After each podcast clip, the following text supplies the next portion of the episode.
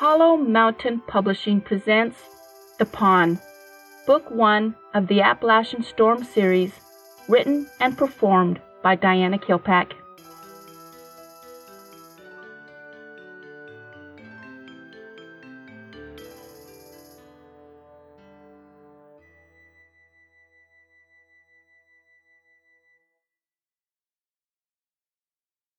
Chapter 38 Forgiven. Katy shook her head slowly in defiance. Looking out once again over the crowd, her eyes caught a slight movement. Trying to focus, she latched onto a shadow, hope beating in her chest. Look! Her thoughts rang out. Look, Candy, do you see it? I don't see anything. No, straight ahead of us. Do you see it? She was desperate for someone else to see the great white tiger as it walked towards her. She was so afraid it was a mirage. She heard Candy gasp, her hand tighten on hers. I see it, Katy. Katy felt a wave of hope as the spirit of the great white tiger walked through the crowd of seekers, not seen by anyone but them. Jackson, do you see it? She felt a small squeeze of her hand, the first real response from him. The spirit ignored the woman who was once again ranting to the crowd.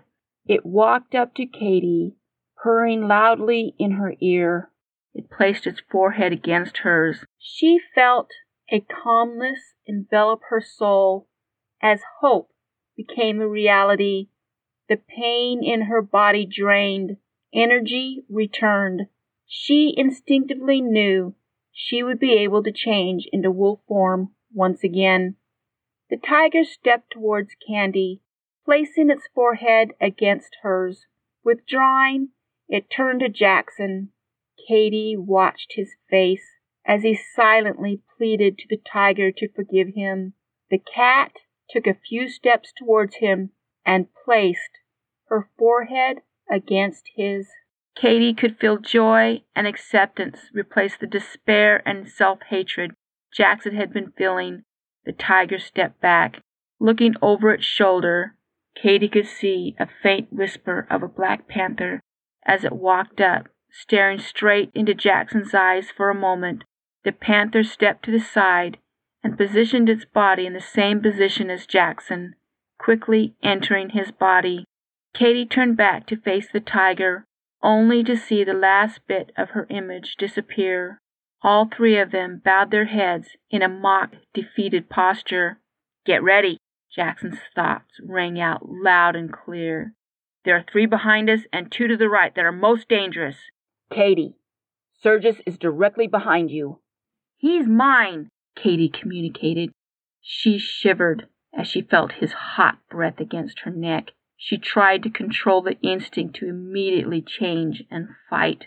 Katy listened to the woman's ranting as she eventually turned her attention back to the three of them, she told the crowd what would happen to them if they were not loyal to her. She stressed how she didn't want to kill them, but an example had to be made.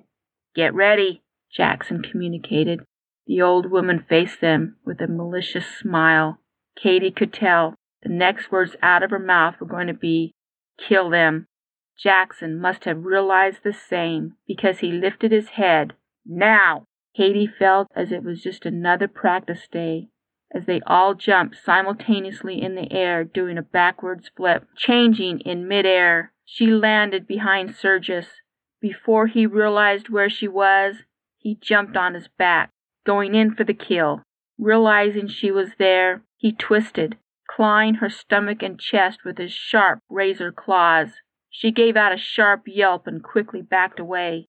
Another oversight, she mused. Play fighting cats with their claws retracted was a lot different than fighting a cat with four sets of claws ready to rip your insides out. She circled the large bobcat, eyeing him warily. Surprise rushed through her system when the cat turned human. Surges gave her an evil smile, raising his hands and licking his fingers. I knew where animal would be tasty. Katy hardly registered the words as shock rippled through her body. Unable to control the impulse, she turned human, clothes automatically forming on her body. You, she said, pointing at the naked young man. I know you! He was filthy. His hair was longer and greasy, but she recognized his features immediately. Sergius smiled. That's a nice trick you've learned. Too bad I have to kill you before I can learn it from you. Stephen Barnes! The name exploded from her shocked system. That name no longer has any meaning to me. Katy shook her head, trying to get control of her emotions.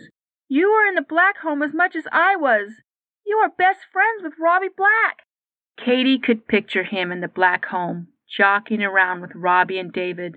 The three of them were inseparable until Robbie and Stephen had graduated. How could you? Are you planning on killing the guy or just talking to him? Jackson's thoughts slammed into her shocked system. Katy ignored Jackson, staring at the face in front of her. You love the blacks and yet you killed Sam. Why? Sergius stepped closer to her. Samantha Black made her decision. She chose to die. You didn't have to kill her. You could have let her go. Katy tried to reason with him. Do you have any idea the heartache you caused? Why should I give her a break? Stephen's angry voice rose above the battle around them. No one stepped forward to save me. He stepped closer. Do you need help killing him? Jackson's impatient thoughts rang out. She automatically turned her head towards Jackson. She felt, rather than saw, Stephen change and attack. Jumping into the air, she backflipped away from him, changing into her wolf form in midair. Landing ten feet away from where she originally was, she once again jumped onto the cat's back. Using her weight as leverage, she wouldn't allow the cat to turn and claw her stomach and chest again. Acting on instinct, she picked him up by the scruff of his neck and shook him violently. Lowering him, she repositioned her mouth, ready to clamp down on his inner neck. The large cat took advantage of her letting go and clawed deeply into her face and neck. Letting out a yelp, she didn't back away, but clamped down harder. She felt the large cat struggle for breath. She could hear his heartbeat slow down and eventually stop. Allowing herself a few seconds to consider what she had just done, she silently mourned the young man she had once known. Looking up, she could see Candy backed up against a tree. Two large cats ready to attack her at once. In two strides, she jumped on one of them, while Candy was able to attack the other. Using her strength and bulk as a weapon, she quickly used the same technique she learned with Sergius. She learned to protect her stomach and chest from sharp claws. She looked around and could see Jackson fighting three large cats at the same time. She headed in that direction when a huge jaguar jumped out of nowhere and landed on her back. As a large cat sunk its nails into her back, she jumped in the air, fell back onto her back, hoping her weight would loosen the cat's hold. She could tell she had knocked the wind out of it. Taking advantage of the situation, she jumped up and whirled around, quickly causing the cat to fly off. She was a little annoyed when it landed perfectly on its feet. Jumping onto its back, she grabbed the back of its neck and shook viciously. Again taking advantage of a rattled cat, she went in for the kill. Looking up, she noticed Jackson didn't actually need any help at all. He had somehow taken care of the three and was closing in on another cat. She quickly glanced around for Candy, to find her sitting on her haunches watching Jackson fight. Taking a quick scan around, it was obvious the fighting was over. The large cats that were killed were slowly turning back into human shapes. She tried not to look into their faces, afraid she would recognize someone else. Katy glanced around as she saw an African tiger direct a seeker. The seeker had given up. Standing in the center were the other seekers who didn't want to fight. She caught a glimpse of an old timber wolf. Keeping an eye on the wolf, she quickly looked around to make sure all her friends were still alive. Filled with relief, she spotted all four as they quickly gathered up seekers. They were herding them into the center. She spotted a black panther. He was looking down at something on the ground. Wondering what he was doing, she quickly ran towards him. You won't get away with this. I will be missed. The woman lay on the ground, her hands in the air. You have no idea what you're up against, she laughed. What you have done will not go unnoticed. They will come for you. We have legions. Legions! They will not allow any of you to live. Katy turned away as Jackson went in for the kill. Facing the Seekers, she counted nine. She felt Jackson's presence next to her. How many is a legion? I don't know, Jackson uttered. More than five. Katy nodded. More than fourteen? Jackson looked towards the Seekers. Definitely. Just as long as we have a chance, Katy muttered. Jackson changed into human form, his clothes immediately covering where hair disappeared. Following his example, she changed also. I don't understand, he said softly. It made no strategic sense for you to come after me. Why? Why did you do it? Trying to forget her indecision, Katy looked out over the meadow. I don't understand what you're asking. Jackson let out a sigh. I'm just a pawn, Katy. I'm expendable. If I disappeared, no one would care. You're wrong, Jackson. There are a lot of people who care about you, including your family. Katy looked down at the ground. I felt the emotions inside of you. You're the one who told me those emotions will destroy the animal spirit inside of you. There you were, fighting worse demons than I. He gave a derogatory laugh. How do you think I knew they were destroying you? Katy looked up. No one's expendable on my team, Jackson. I don't think I'll call you a pawn, but if you are, you're just as valuable as any other player. She glanced out over the meadow again, seeing a gray timber wolf. To hell with anyone who says strategy requires a sacrifice. Jackson stepped closer, his eyes penetrating hers.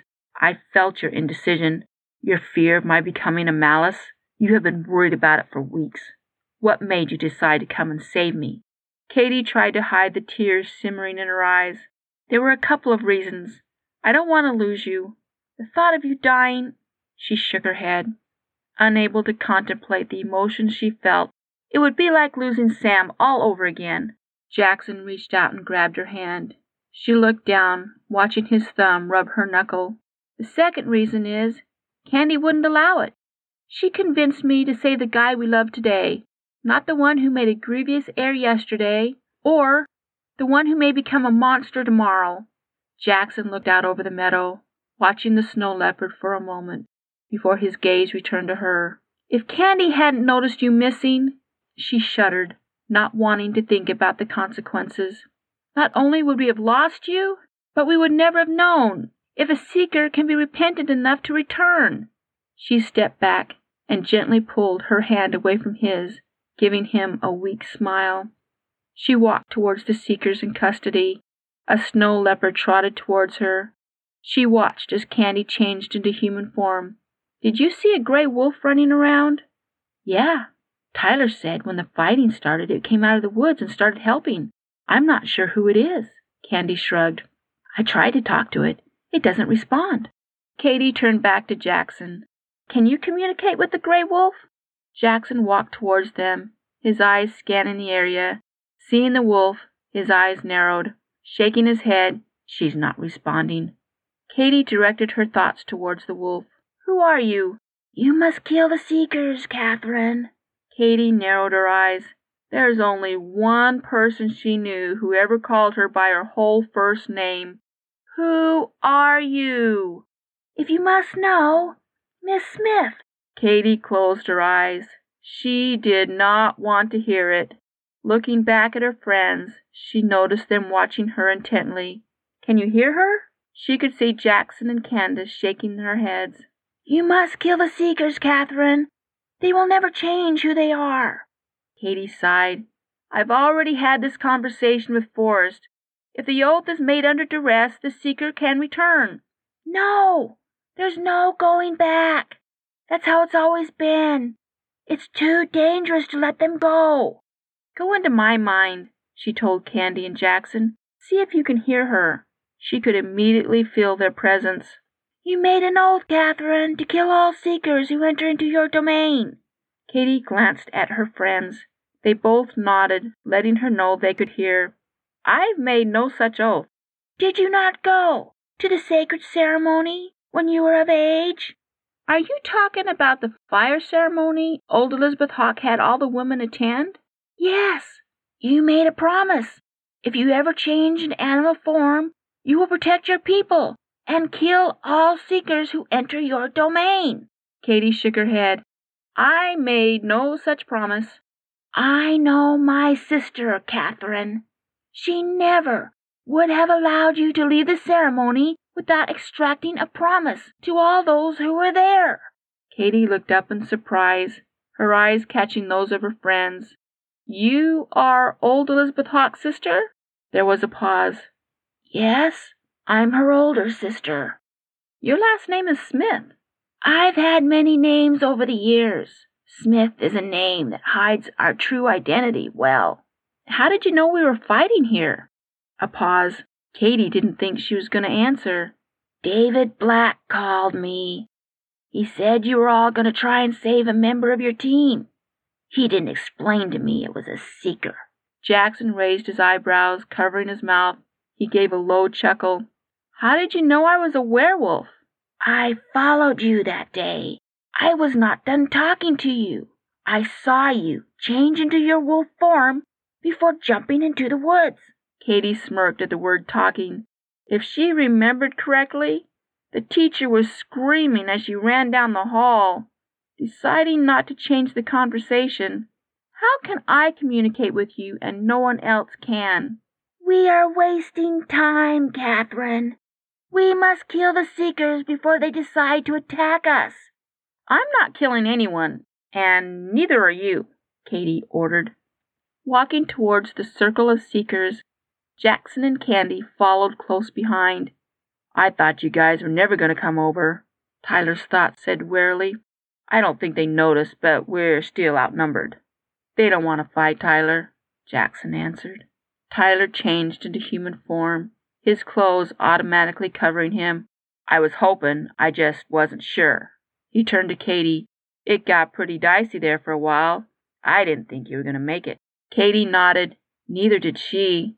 Stopping in front of the Seekers, she at first didn't know what to say. Catherine, you must kill them all.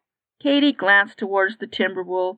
She gave a double take when she noticed a regular sized bobcat standing next to her. Forrest, is that you? The small cat gave her a quick nod. You seem small. She heard Jackson and Candy give a small chuckle as Forrest bristled from her comment. Wanting to point Forrest to Lizzie, she looked around for her friend. She saw Lizzie walk up to Tyler and grab his hand. He stiffly pulled his hand away from hers. Walking away, he stood next to Jackson. I wonder what that's all about. Candy mused with her thoughts. Katy nodded, turning back towards the Seekers. Okay, the first thing I would like to ask is there a Jackie Oakland here? Katy could feel Candy stiffen next to her. A tiger stepped forward cautiously. Katy glanced towards Candy. Would you like to do the honors? Candy nodded slightly. I would like to apologize to you, Jackie. I was aware you were about to change. I let our past grievances blind me. We tried to find you, but she shook her head. I'm so sorry. The tiger sat down, looking toward Candy. Jackson cleared his throat. She says if you show her how to change while still wearing clothes, all is forgiven. Katy couldn't help chuckling. This was going to turn out all right, she could tell. Catherine, you must kill the Seekers.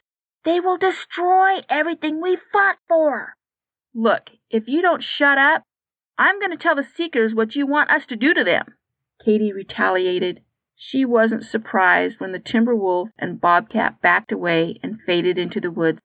Katy looked back towards the Seekers. It looks like you guys are all under new management. Katy smiled. The first thing we need to discuss is accommodations. I recall the old management felt rather strongly you needed to completely forsake your families. The first order of business is for all of you to go home. She felt Jackson stiffen beside her. Looking his way, she couldn't read his thoughts, nor did he give her any indication of how he felt. I know you have all been told your families will be in danger. This may or may not be the case. Katy looked down at her feet, not knowing how to put into words her feelings. We still don't know what to call the great evil that is out there. I just think if it wants you away from your families, then we should do the exact opposite. So go home. Tell your parents you ran away or whatever story you want to come up with. Start up your lives again. Go to school. Date your boyfriend. Whatever you want to do.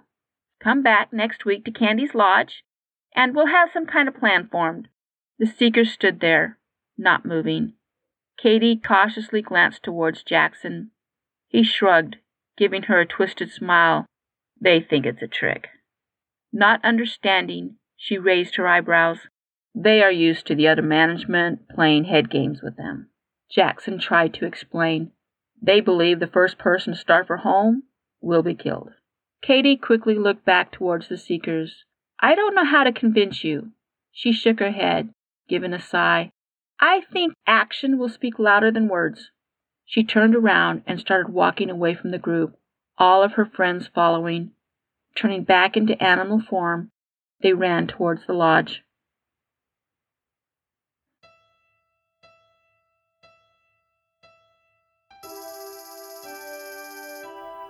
Hi, this is Diana Kilpack.